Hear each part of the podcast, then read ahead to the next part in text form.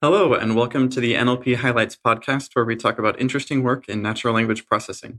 This is Matt Gardner and Walid Ammar. We are research scientists at the Allen Institute for Artificial Intelligence. All right, today our guest is Rachel Rudinger, who is a final year PhD student at Johns Hopkins University studying with Ben Van Durme. She's done a lot of work on natural language understanding, particularly common sense inference, uh, semantic parsing, knowledge acquisition from text, these kinds of things. Uh, Rachel, welcome to the program. Thank you so much for having me. I'm really excited to be here. And today we're going to talk about a paper that you published at NAACL 2018 called Neural Mod- Models of Factuality with Aaron White at the University of Rochester and your advisor, Ben Van Durme. Mm-hmm. So I guess the where we should start here is talking about what factuality is and how it relates to people that how it relates to things that people might be familiar with because I think this is more of a less well-known kind of phenomenon. Do you want to tell us about what this is? Yeah, absolutely. So what we're concerned with here is the task of event factuality prediction, and what that is simply is determining whether some event mentioned in text happened or not. We're just simply asking the question, did it happen? And note that this is with respect to uh, the author's perspective. So uh, did the event happen according to the author uh, rather than some absolute real world truth? Um, and I think this is easiest to understand with respect to um, a few simple examples. So I'll just start out with a few examples. Um, so consider the sentences uh, Pat watered the plants and Pat did not water the plants. Uh, both of these are referring to a watering event, but of course, in the first case, um, that watering event happened, and in the second one, it didn't. Of course, event factuality prediction is uh, much broader uh, than just negation detection. Um, it actually encompasses a lot of very interesting, um, diverse linguistic features that are going to play a role in the determination of factuality. So I think it, it would be helpful to perhaps run through a few examples of the different types of linguistic features that are going to play a role in factuality. So I think the perhaps the best studied of these um, are these various types of clause embedding verbs like veridicals, non-veridicals, factives, implicatives. Consider, for example, the difference between um, Pat failed to water the plants and Pat did not fail to water the plants. In that case, um, failed is going to flip the uh, factuality of the embedded clause, and when fail is under negation, um, that flips the the uh, polarity again. So Pat did not fail to water the plants means that Pat did water the plants. Um, and so there's uh, a lot of different kinds of behaviors that linguists have uh, categorized under these different types of clause embedding verbs. Um, but there's a lot of other uh, features that we would want to be interested in as well. So, for example, uh, modal auxiliaries, Pat could water the plants. Uh, we're going to be concerned with um, epistemic modals, so like Pat probably watered the plants or Pat definitely watered the plants, um, and evidentials, so things like John heard that Pat watered the plant. Adjectives like Pat was glad to water the plants means that Pat watered the plants.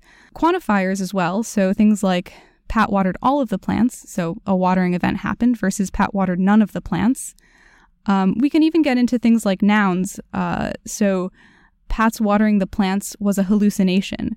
This sounds like it's going to be uh, factual all the way up and all the way until we get up to the word hallucination, and we realize that it's not factual. Um, and I think one other one other interesting thing I'll throw in is that um, even holding a lexical item constant, you can just slightly vary the syntactic frame that a um, that it occurs in, and that will have an in- that could also have an impact on factuality. So, an example here is something like um, with the verb remember, we can have a sentence like Pat did not remember to water the plants. That means the plants didn't get watered. Um, but Pat did not remember that she'd watered the plants means that it did happen. And so, just by changing that one uh, syntactic feature, you actually get a different result. Um, so, I think that this is why event factuality is really an interesting task is that it's it's very simple to explain but in fact it gives us this window into a lot of very interesting uh, diverse linguistic phenomena um, so from a linguistic perspective it's very interesting um, but i think it also has applications for um, uh, useful nlp tasks as well um, and i can get into some of that as well yeah i think it'd be interesting to talk a little bit more about the linguistic stuff first um, you, you gave a really nice overview. Uh, I wonder how this plays with like presupposition. Oh yeah, absolutely. Is there any? Are there any interactions here? So, um, factive verbs like know are going to trigger a presupposition, and so that means like if we say John knows that Pat watered the plants, presupposes that Pat watered the plants because we can put this under negation and say uh, John does not know that Pat watered the plants. So this is a, a standard test for presupposition, and it still um, gives us the result that Pat watered the plants. Okay, interesting. Yeah, I guess the uh, I feel like there are there are a lot of NLP people who don't really study linguistics, or you've used a lot of words so far that I think they wouldn't be familiar with. Mm-hmm. Um, and so it's nice to give a, a, good explanation of what's going on here. It's actually pretty complicated to know what things are actually being asserted. It's not straightforward in a lot, in a lot of cases. Right, absolutely. And so th- there is, um, we are interested in uh, different ways of getting at the inferences that you'd want to make. So some of these are going to come from presuppositions, like in the case of know, um, and others will be uh, entailments or even impl- implicatures. Um, so you're right that that's very interesting, um, and and it's sort of the intersection of all of these. There were a few examples in your paper that I, I wanted to dig into a little bit more because there are a few uh, some issues that I'm still not totally clear on and that seem a little ambiguous. Sure. So, so you said one of the examples is Joe. Joe failed to leave no trace. Mm-hmm. So here, what event are you talking about? Uh, it, it seems to me like there are possibly multiple events that you could be talking about when you're looking at factuality. Mm-hmm. So what what is it that we're looking at in this sentence? So so first consider the case where uh, Joe left something behind. That's certainly something that could happen. So if we imagine that we're in some context like Joe broke into a bank in the middle of the night and Joe left behind fingerprints and therefore was caught by the police. That's sort of the positive version of that event, leaving behind something. And so leaving no trace means that that leaving didn't happen. I don't know if that answers your question. Yep, yep. And then would you also consider a, that failed? Is there a failing event that it that has some notion of factuality, or is that not considered? Ah, I see. So I think what you're saying is, can we frame a negative event as an event in and of itself? Yeah, I guess I'm I'm, I'm even just trying to understand what is the task here because uh, there there are a few different ways where you could define these events, right? Right. So I think we're starting off with a sort of um, commonsensical uh, notion of some event happening um, having some sort of manifestation. And uh, we can also talk about the absence of that manifestation. So, for example, um, you know, we talk about, we say things like, it didn't rain. Um, and that's uh, clearly something that conveys information. Um, but we're talking about the absence of an event um, or the fact that it didn't happen. Um, so I, I, think that is uh, kind of what we're getting at here is, you know, we have a base sense of um, some event can happen, but we can also observe that it didn't happen. Okay. And then something like I failed the test is in fact a failing event uh, because that's that's something that was actualized. Is that am I understanding that right? Sure. Um, yeah, I guess a lot of this has to do with you know the lexicon and what kinds of uh, events we we decide to uh, draw a, a, concept around. So we we can have a concept of failing as an event where you know it's that condition is met if uh, you um, your score was below a certain grade you know if you you got a 55 or something um, could qualify as failing. Um, so so you're right that that it could depend on the way that you frame it that in some cases a negative event could qualify as a, a positive kind of other event. Uh, but it's in our case, what we're looking at is we're sort of we're we're sticking very close to the actual um, lexical items in the sentence, and so um, if the if it's written in terms of Joe failed to leave no trace, then we're looking at is what we're looking at is the leaving event. So concretely, the uh, each event and the data sets that you looked into is one word in the sentence. Is that correct? That's right. Right. So what we're looking at is um, the heads of predicates, and this is all determined. So so all of our data is um, on top of universal dependency parses, and so we just extract one token that uh, corresponds to some predicate or the head of a predicate. And any uh, head of a predicate would be a, a valid input to the model so so when we actually did the annotation, and I'll, I'll get into this more later, um, we extracted uh, predicate candidates um, to label. And we had uh, mechanical Turk workers verify that those actually did correspond to predicates and that the extraction was done correctly. Um, what we're actually modeling here, I, I should be clear that uh, we're just, our task here is given some predicate, so given some target predicate, we have to decide whether or not it's factual, but we're not doing the separate task of event detection in this case. Great. Yeah, that, that's a really good distinction. So get in, in a sentence like Joe failed to leave no trace, something somewhere is going to decide for us what events I should care about. hmm And then given that event, which maybe is a leaving a trace event, uh, I'm going to build a model to say, does the sentence imply that this happened or not? That's right. That's correct. Uh, Or, or to what extent does it? Because we could have, we could have like a degree here with like probably or could have or whatever, right? Exactly. So that's what's, that's what's going on. Okay. So then, um, I think we've got a good handle on what exactly you're trying to do here. Uh, do you want to tell us about what data people use to do this kind of stuff? Yeah, sure. So um, there are a few uh, existing uh, event factuality data sets. Um, I'll first describe the data set that we constructed, and then I'll uh, sort of um, compare a few of these. Um, so our new data set, it's called It Happened, and it's part of the Universal Decompositional Semantics Initiative, um, or UDS. And what UDS is, is it's this uh, collaboration that we have between a few universities where we're layering on different uh, semantic annotations on top of universal dependencies. And so we're sort of farming out the issue of uh, syntactic structure to the universal dependencies and a um, a predicate argument extraction tool that we have that runs on top of the universal dependencies. It's called uh, PredPatt, and it's just a rule based system. And then separately, we want to um, annotate various semantic labels on top of these predicates and arguments. Um, and we're doing this in a decompositional way, which means that um, multiple labels can potentially apply. And we're interested in uh, targeting very relatively simple uh, labels that can be translated into simple questions that could be answered by uh, crowdsource workers. And this is sort of in contrast to these uh, larger um, uh, fixed ontologies where you might need to train an expert to uh, know the ontology well to to decide which one correct label to apply. So instead, we're sort of breaking it up into these different uh, properties. And so one of these is factuality. And so getting back to the It Happened data set, this is uh, a data set that covers about 27,000 predicates for factuality. That's, as far as we know, about twice the size of uh, the next largest factuality data set. And this covers all of the English Web Tree Bank um, in the universal dependencies.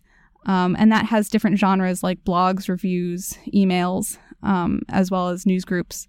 Um, and the way that we get these labels, as I've already mentioned, is through crowdsourcing. And so we already talked about the um, predicate verification. So we uh, use PredPatt to identify the candidate predicates, and we verified those with crowdsource workers.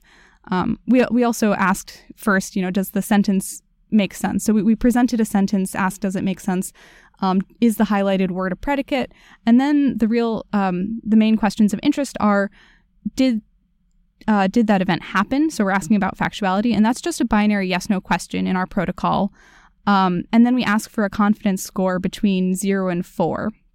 So in the end, we have just a binary label plus a confidence score. Um, now, there are three other factuality data sets that we were looking at in this work.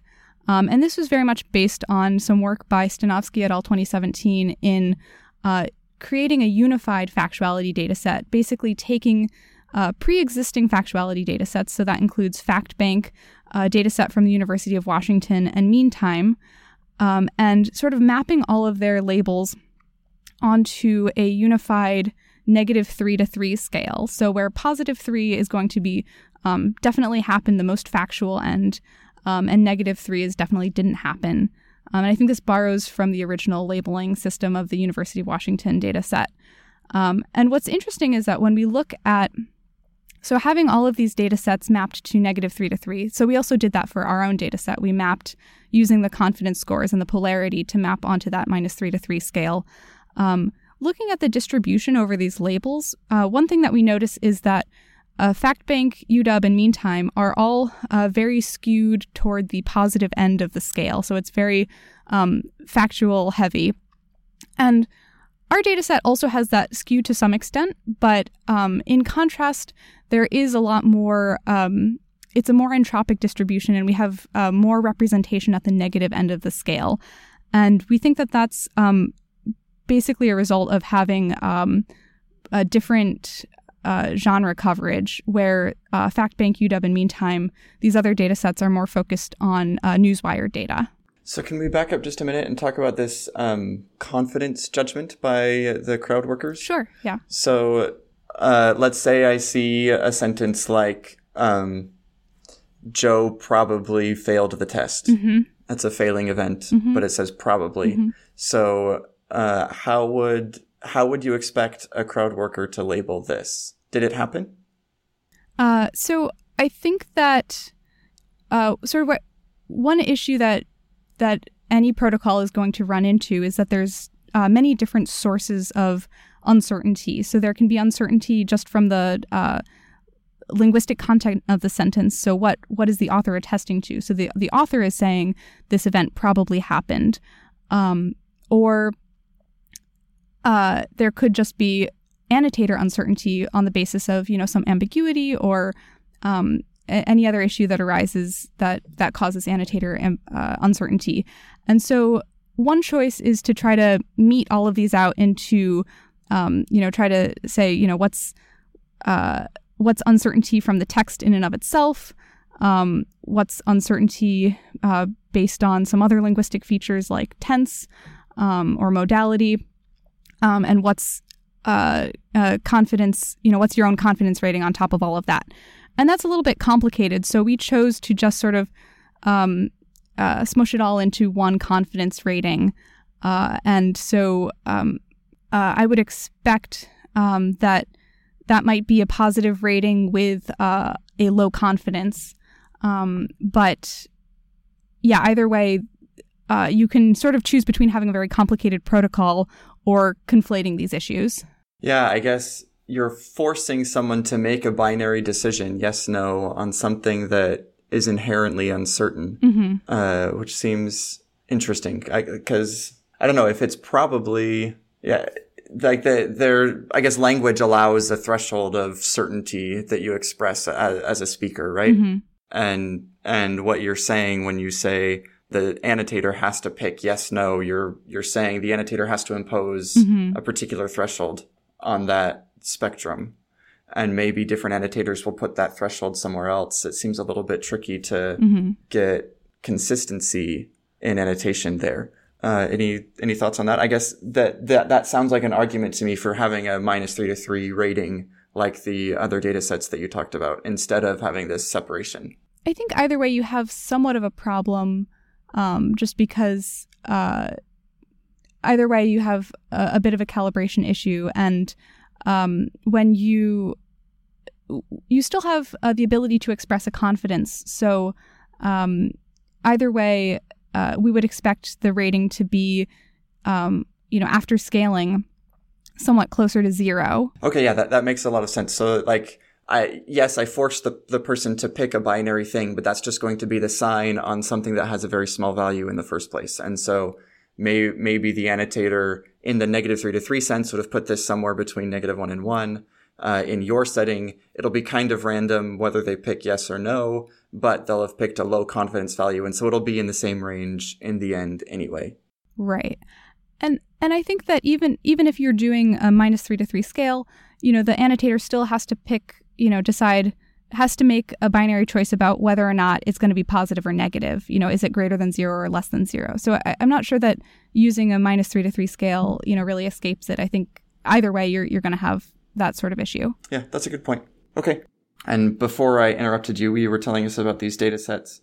I I guess one question that I still had is uh, maybe this is going back a little bit to even the, the linguistic phenomena phenomenon that we're looking at here. What what kinds of features in this data set might help you decide factuality? Does that question make sense? Um, like what what kinds of things would you be looking at as a linguist, as an annotator, trying to decide if a particular event was factual or not?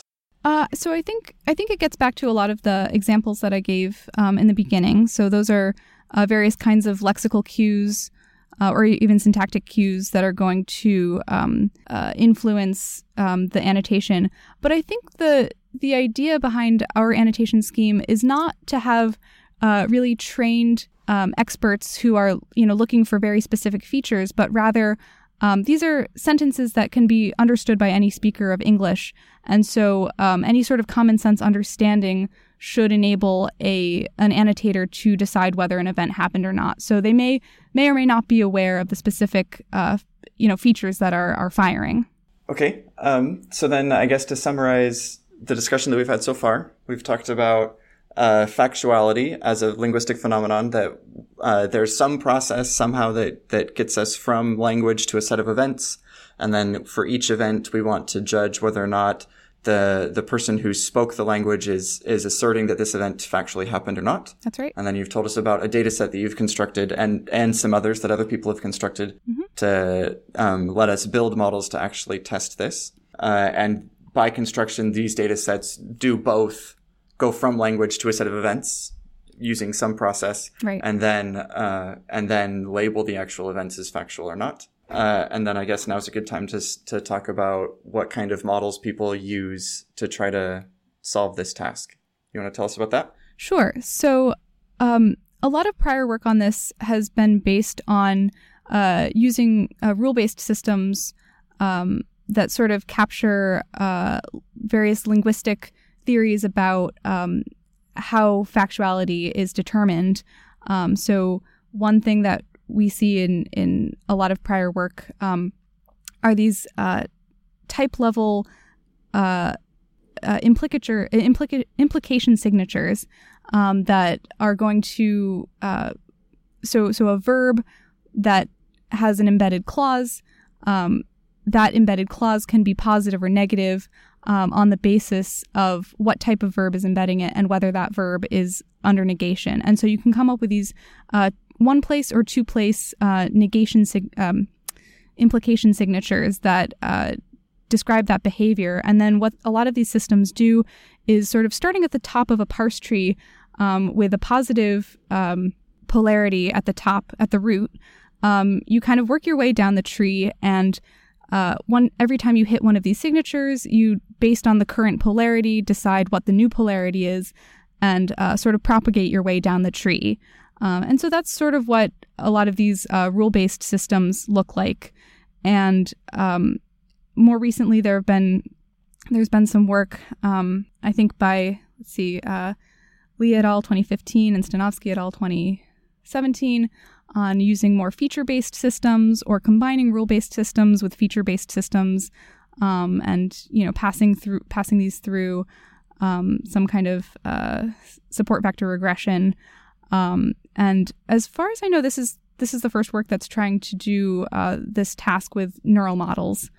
Um, and so I can get into uh, some of the details about what what we actually implemented here. Sure, that'd be great. Yeah. So uh, one thing uh, we mentioned is that the uh, there's outside context and inside context, and those are going to be things like um, clause embedding verbs for outside context or nouns for inside context, like hallucination.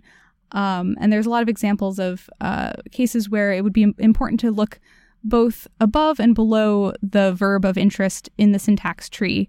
And so, what we're doing um, is we're working with uh, bidirectional neural networks. Um, and I should just mention that the the kind of philosophy that we have here is not to um, develop the most uh, fancy or complicated uh, network possible to do this task, but rather to focus on relatively simple architectures that we think might be able to uh, be capable of doing the, the factuality detection test um, and pushing those as far as they can go and see what they're capable of. So, in that spirit, we're dealing entirely with bidirectional recurrent neural networks.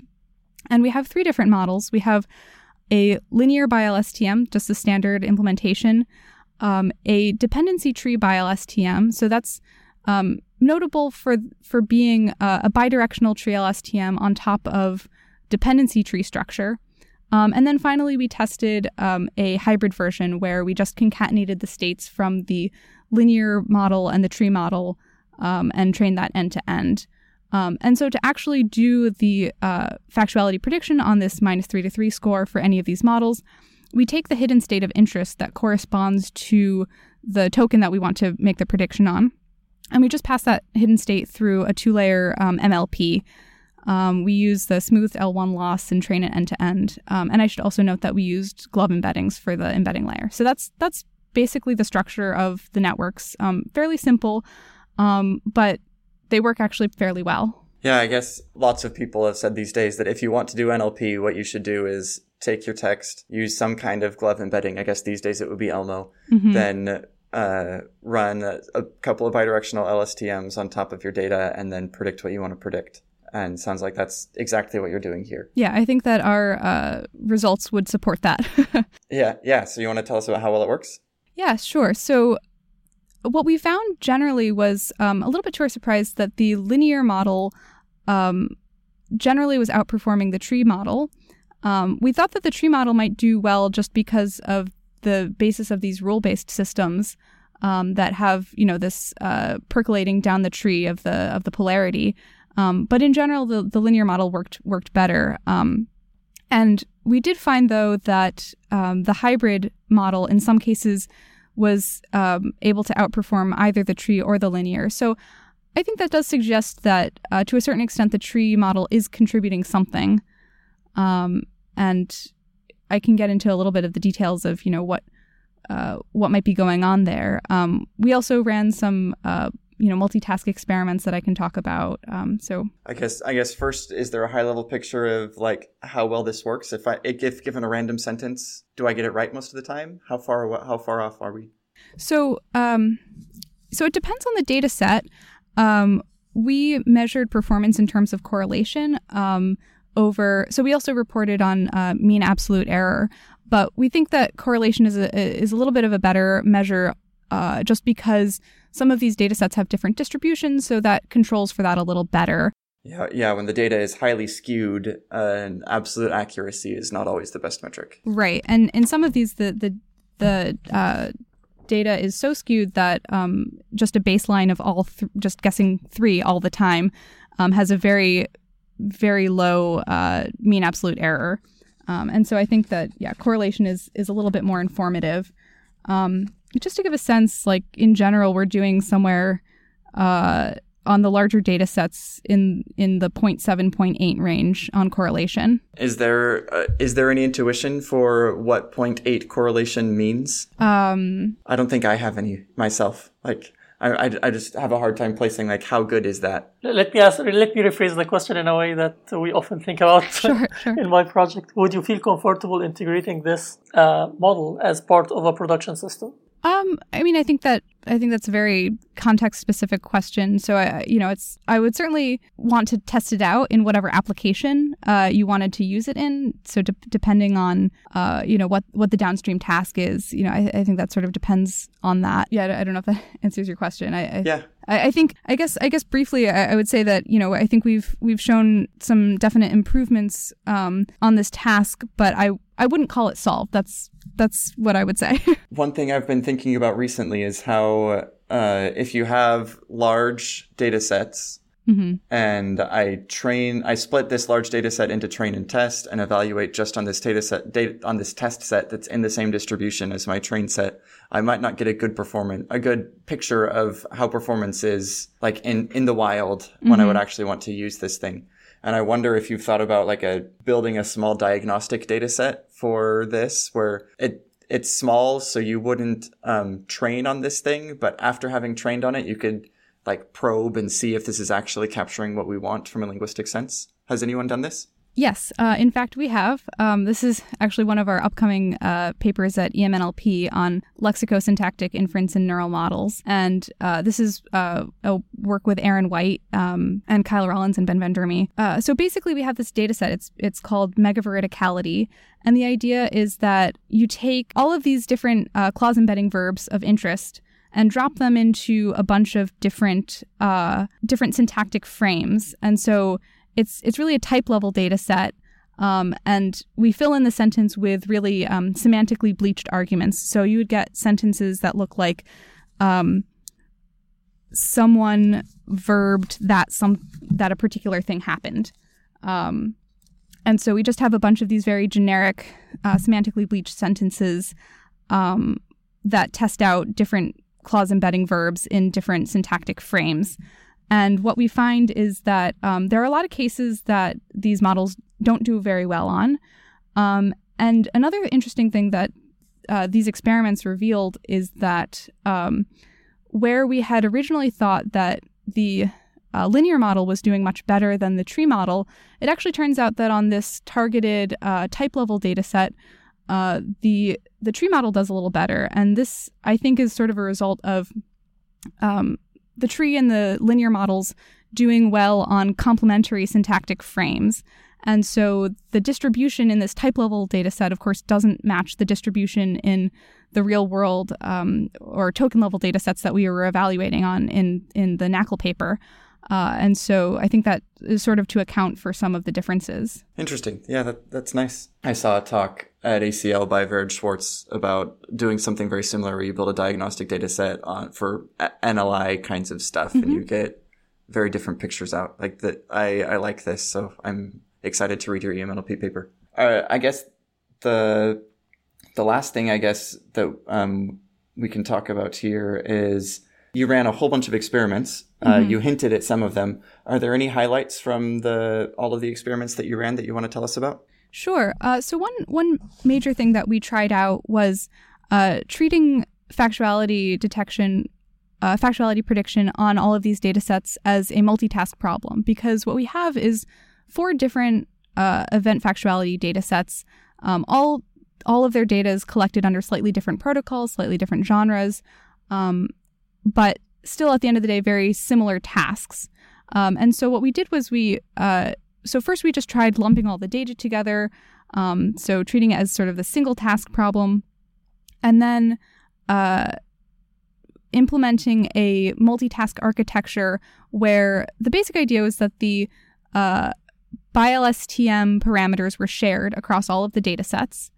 Um, but then for each individual data set, we had uh, task specific or data set specific, really, um, multi layer perceptron parameters um, independent. And so this actually gives us um, additional boost on on these tasks. Um, so we were able to do a little better uh, with that multitask uh, setup. Yeah, I guess when the data sets aren't huge, it's not that surprising that you're going to get gains by combining the data. Right. Uh, I guess sometimes the problem is that uh, the data sets aren't close enough that um, sharing really helps you. Right. Uh, but in, in this case, it looks like it does, so that's good. Right. So yeah, this was really um, sort of a prime opportunity or a really uh, prototypical case where we we thought that multitask learning might help, and it, and it really did. Yeah, I guess another um, uh, in talking with people also at ACL, we we were wondering how much of the gain of multitask learning is just from seeing more more language, mm-hmm. and that if you use some large pre-trained language model, a lot of the times the gains that you see from multitask learning just go away mm-hmm. because you you already because you pre-trained the language model on billions of tokens you've already seen gotten the benefits from like seeing uh, words in various train sets. You don't get as much benefit. Yeah i think that's that's a very real phenomenon and something that we have seen in other uh, closely related work on semantic proto role labeling. We tried a bunch of different um, related semantic uh, uh, role labeling tasks and nothing worked better than uh, initializing the the BiLSTM or initializing the encoder to um, a MT, a neural MT encoder. Um, and so I, I, think that's a very real phenomenon, and and we would definitely uh, like to look into that next and see, you know, how much how much we can get out of using something like ELMo, um, and and what happens in that case. Interesting. Great. Um, I think so. That was all the questions that I had. Is there anything that you wanted to talk about that we missed? Any or any last thoughts? Um. So, I think I think it would be uh, nice to mention just a, a, few cases where factuality detection, event factuality prediction might be uh, useful um, for someone of a more uh, applied NLP bent. Um, and I think that this would be in cases, for instance, in information extraction or knowledge based population, where you know you're extracting these information tuples and uh, you'd really like to know that what you're extracting is true according to the text. Um, and so, you know, you, if you imagine a sentence like, uh, his birth certificate disproves conspiracy theories that Barack Obama was born in Indonesia. You know, a really naive information extraction system is going to uh, pull out, you know, a, an incorrect tuple here of, uh, you know, where Barack Obama was born. Um, and so you'd really like to be able to model that uh, semantic context better and uh, know automatically whether whether or not some tuple you're extracting is is factual or not. Yeah, yeah, that that's a great point. I I had meant to ask that and I forgot, so thanks for bringing it up. Mm-hmm. I guess um, if you followed work on open information extraction over the last few years, people have tried to address this because you're right. The the naive thing to do um, just totally fails mm-hmm. in these more complex nested clauses, and so like they they uh, add some additional context, like this was seen inside of an if or whatever, mm-hmm. um, and it I guess it feels like if they had actually um, taken the, the linguistic perspective of factuality, they'd have come up with a, a stronger theory here, um, where you could predict both the event that you pull out with the OpenIE system and predict whether or not it's factual using something like your data set. So yeah, that, that's a right. really great point. I, I think it would help. Um, and I'll just also add that I think you know natural language inference is you know one of my interests and and something that's very uh, uh, a big interest in the field. Uh, and I think there's a really tight connection between uh, factuality prediction and uh, NLI, where, uh, you know, for instance, if you're building an NLI system and you want it to be really good, it, it really should have some sense, uh, you know, whether implicitly or explicitly, of uh, factuality. Um, because it's going to be important in certain kinds of inferences. Like, you know, we want to be able to distinguish a sentence like Pat failed to water the plants versus Pat watered the plants um, because we want to know whether the soil is dry or wet. Um, and and even more directly, we can uh, recast factuality in uh, NLI is such a is such a broad framework that it's it's really powerful, um, and it can subsume these smaller uh, semantic tasks. So we can even directly recast uh, the task of factuality detection as you know premise hypothesis pairs, where you know a, a hypothesis might be something like the watering happened, and in fact, we've we've actually done this as a way to enable um, probing of uh, NLI systems. So that's maybe one other angle that that might be of interest. Yeah, great. Thanks. This was a really interesting conversation. Thanks for joining us. Yeah, thank you so much for having me.